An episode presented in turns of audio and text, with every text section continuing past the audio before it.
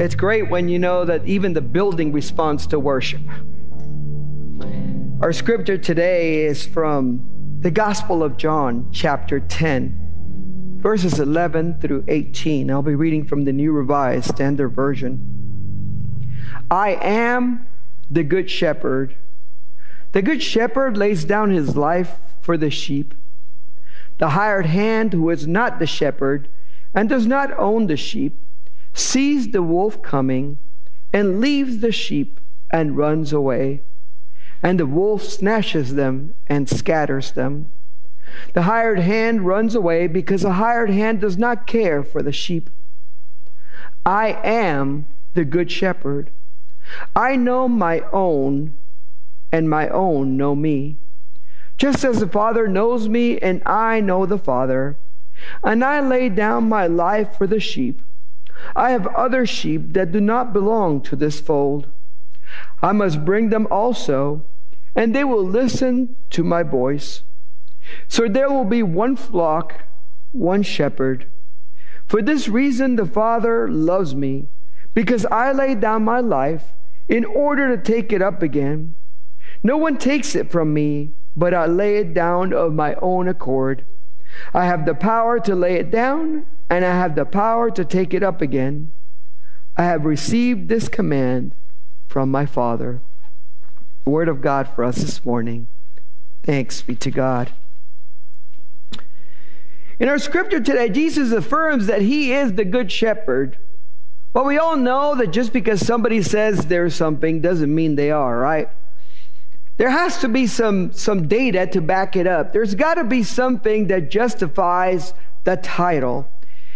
And in this case, we get the opportunity to hear Jesus' own argument as to why he deserves and is the good shepherd. Why why he deserves that title. And i almost feel like when it says the good shepherd the should be capitalized. It's not one of the good shepherds. It's the good shepherd. The one and only the true one the one that no one can compare to he is the good shepherd in many ways, Jesus is the only true good shepherd when you really think about it. We all aspire to be like Jesus, to be able to shepherd others and be shepherded like Jesus shepherds. But the reality is that there just isn't anybody like him. There just isn't anybody that quite meets that standard of the good shepherd. So, what makes him good? What actually makes him the good shepherd and not just a shepherd or an okay shepherd or just an excellent shepherd, but the good shepherd? He says, The good shepherd lays down his life for the sheep. Now, you might have a lot of people in your life that love you and care about you. You might have a lot of good friends and strong family. But at the moment of laying down their life for you, the amount of people that fit into that category is a lot lower, isn't it?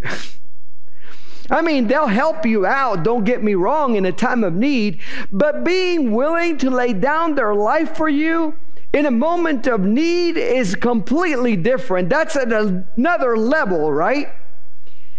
It's a level that a lot of parents can understand because parents are willing a lot of times to take food out of their mouth to give to their children, right? They're willing to do without of something in order to sacrifice to benefit their children. But to be willing to give your life, to lay it down, not to fight for it, not to try to defend it, not to try to sustain it, but to lay it down for the good of another. That's tough to do. It means putting ourselves in between the attack and the one who is being attacked. You know, to get in that gap in between. The good shepherd is willing to put himself in harm's way in order to defend the sheep and protect them from harm. The second thing is the good shepherd stays with you. When trouble comes, he doesn't run for the hills. He's not like your fair weather friends that like you when you have money and good stuff and you're able to invite them out to eat, and then when you have a problem, you don't know where they are. He is one that stays with you and does not leave you. He's always by our side. When we come under attack, which will happen in this life, the Good Shepherd promises that he will not turn tail and run. And I don't know about you, but if I want somebody protecting me, I want somebody that's not going to run at the first sign of trouble. I want somebody who's going to promise to be there day and night. You know, one of the great things about God is He's 24 7. You can't sleep at 2 in the morning. Guess what? God's there. You're having trouble in the middle of your commute. God's there. You're having a problem at work. God's there. 24 7 service as the Good Shepherd. And finally, the Good Shepherd loves the sheep. He doesn't just care about them, he loves them. He loves them with an undying love. He loves them with a love that is willing to go to the end of the world for them because He owns them and He bought them at a great price. You know, one of the things that I've discovered over my years is that the more you pay for something, the more you tend to appreciate it and want to take care of it, right? Good example is your home. If you spend a lot of money on your home and something breaks down, you're going to fix it, right? Because you don't want it to destroy the rest of your house. If something goes wrong with your car, you're going to fix it because you need to get to work. And because it's a big investment, it's expensive, it's something that you spent a lot to get. The Good Shepherd loves the sheep because he owns them and he bought them at a great price. His own life was given so that he could make them his. And that makes us extremely valuable. We are precious in God's sight. Did you know that? You're a treasure that God paid his life with, that he paid with his son's life in order to save you. We know that phrase, for God so loved the world that he gave his only begotten Son, so that all those who believe in him will not perish, but have eternal life. God loved the world. The reason for it all is God's love. We are literally loved to death. Literally, loved to death. We throw that phrase around, but nobody loves you more than Jesus loves you. Nobody will ever love you to the point of death like Jesus does. Jesus risked everything in order to have the opportunity for you to say yes to his invitation to be part of the flock. Now, Jesus contrasts the good shepherd with the hired hand. He says this is not the same thing. To have somebody, a person washing the sheep, doing the quote unquote function or job of the shepherd who doesn't own the sheep is not the same thing. He says, when things get rough, the hired hand runs away because they're not his sheep. He doesn't have ownership of them, so he just runs. He's not, he's like, no, I'm going to save me. Forget the sheep. And this is one of the ways in which we see that Jesus really is a good and excellent shepherd. That when he had to choose between saving himself from the cross or actually laying his life down, he chose to lay his life down for us. You know, no one cares about your stuff more than you do. Why? Because it's your stuff. And you know that if you've ever had anybody borrow something from you, right? And they return it back, and you're like, what happened to this? Well, you know, things happen, you know. And the reality is, it wasn't their stuff, right? So they didn't take as good care of it. This has never been more evident to me than when I started looking for a vehicle and I started looking at rental vehicles. Did you know that people that rent vehicles oftentimes will let gooey stuff go down between the seats? That when something gets scratched, rather than getting it fixed. They just go, we'll mark it on a little paper so it's evidenced. that whenever something goes wrong, the minimum maintenance is accomplished in order for the vehicle to be able to be rented again. And this goes on and on. And so when we were looking for a vehicle, it became really apparent to us that there's a big difference when you own something than when you rent it. When it's not really yours, when you don't have that investment in it, that you know that you're fully invested in it. You know, when we finally found our vehicle, it was a rental, and, and we went back to the company and said, You got to do this and this and this and this. You got to show this car some love in order for us to get it. It has to be shown some love because there's these things that haven't been done. And you know, we had new tires put in, we had it cleaned, we had all of these things done that you do for stuff that is yours.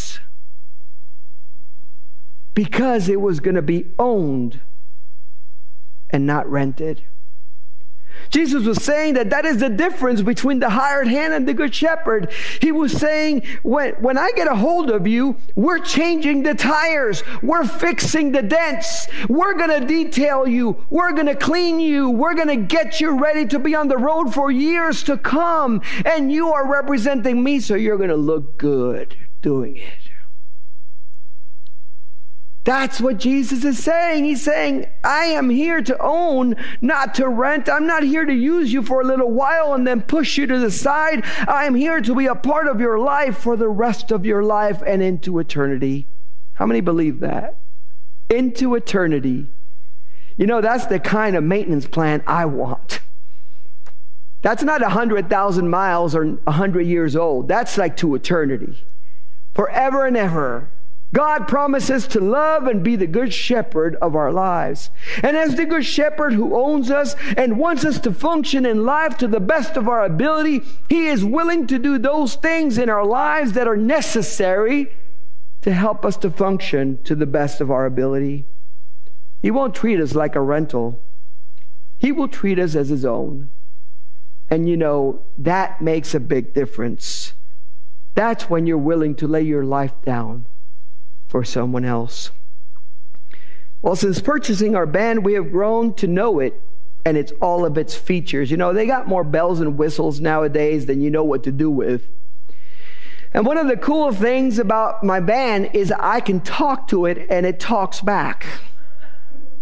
So if I ever get lonely in the road, we can have a little conversation and I can tell it to call somebody and it will look up my contacts and call that person. It is trained to respond to my voice. And Jesus said, This is how it is with my sheep. They know my voice and they respond to it. I want to have this relationship where when I talk to them, they listen and they talk back and they respond. And you know, when I tell my car to call somebody, it doesn't go, Do I have time right now? Maybe I'll think about it and do it later. It does it right then and there. Jesus says, I want my sheep to be like that. I want them to know that they are part of the flock and that when I call on them is because I need them right then. And I need them to do what I want them to do right then because there's something that needs to happen. Jesus really wants us all to be part of one big flock. You know, he wasn't a big fan of, of groups or denominations or, you know, division. He was a big fan of us being all part of the family of God. He wanted us all to come into the fold so that when the enemy attacked, he could be right there to protect us and to keep us safe. In our illustration, Jesus describes the attacker as wolves. He says, when the wolf comes, it comes to snatch and to scatter the sheep. And I thought about that, and I thought about the way in which the enemy attacks us. Because I think these illustrations of Jesus were, were, were designed and purpose to help us to think about how the enemy is going to try to get at us. Snatching involves taking the sheep away from the flock, right? Separating it from the body of the flock.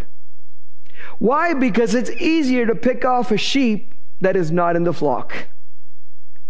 And let me tell you something the enemy is still trying to separate sheep from the flock. Still trying to keep people from going to church. Still trying to keep people separated and isolated. Still trying to keep people from being in community in terms of even praying with each other because of fears or doubts or concerns or cares. Snatching away those who need to be close to the body of Christ. You know, Jesus wants us together as one flock so that He can guide us together as one body. The second method is scattering. And let me tell you, scattering has several definitions, but scattering has to do with disorientation. The enemy wants us to be confused because when we are confused, we'll run off in the wrong direction. When you're confused, you'll make a wrong turn. When you're confused, you'll miss your exit on the road. When you're confused, you won't know which way to go. So the scattering has to do with confusing us about things of God. Trying to confuse the voice of Jesus for some other voice, because there's so many out there. Trying to confuse our priorities. Trying to set our priorities on human things instead of eternal things. Today, there are many who are under attack by wolves. Maybe you have been snatched away from the Good Shepherd for a time.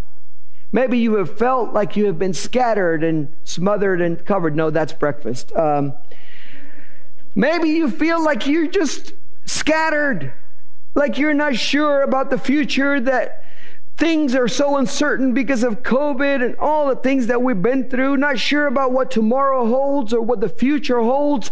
And you're needing the Good Shepherd to remind you that you just need to be under His care, that He is still the Good Shepherd, and He is still the one who holds the future. You know, the Good Shepherd does all these things and more because he loves us, because we are his and he is ours. The reason behind it is very clear. Jesus laid his life down voluntarily. Now, I want to ask you a question. Do you really think that if Jesus had decided not to die on the cross, he couldn't have called on a bunch of angels to just come down and take him off the cross and wipe everybody out? I mean, he had the power, folks, to be able to decide at any point during this sacrifice to call it off. He had the power, but his love was greater. His love was greater than his willingness to use his power for his own benefit. Jesus does love us that much. Now, there will be times in this life, and if you haven't been attacked, I don't know, you must be living on a paradise somewhere. But there will be times in this life where you will be attacked by the enemy. He will try to scatter you, he will try to snatch you, he will try to confuse you, he will try to lead you astray. And at those times, I want you to remember that Jesus is the only one that can stand between you and that attack and keep you safe. Jesus is our good shepherd. He who had the power to lay down his life and take it back up has promised that he will never leave you because you are his and he is yours. And this is the will of the Father. Now, I own my van, or basically the credit union owns my van, and I'm making payments till I own it completely. But it's mine. And you better believe that I'll take care of it because it's mine. And I want to tell you that God will take care of you because you are His. Just like I'm going to do my oil changes and my tire rotations and all that stuff on my van, God is willing to take care of the needs in your life. And whatever needs maintenance, remember that the Good Shepherd is there for you, that He loves you, and that He wants to help you with whatever it is that you're going through. He died for us, and His promises for us are never ending. Let us pray. Heavenly Father, I just thank you. I thank you for Jesus being our good shepherd. I thank you for his willingness to go through with the cross. Lord, this must have been such a difficult time and task. But his love was so great for us that he could do nothing but go there and give his, his life for us. We, we thank you, Lord, that he had the power not only to die for our sins, but to come back to life to give us eternal life. Lord, this day I just want to pray for all the sheep. I want to pray for the sheep that are scattered or snatched. I want to pray for the sheep that have gone off into the distance.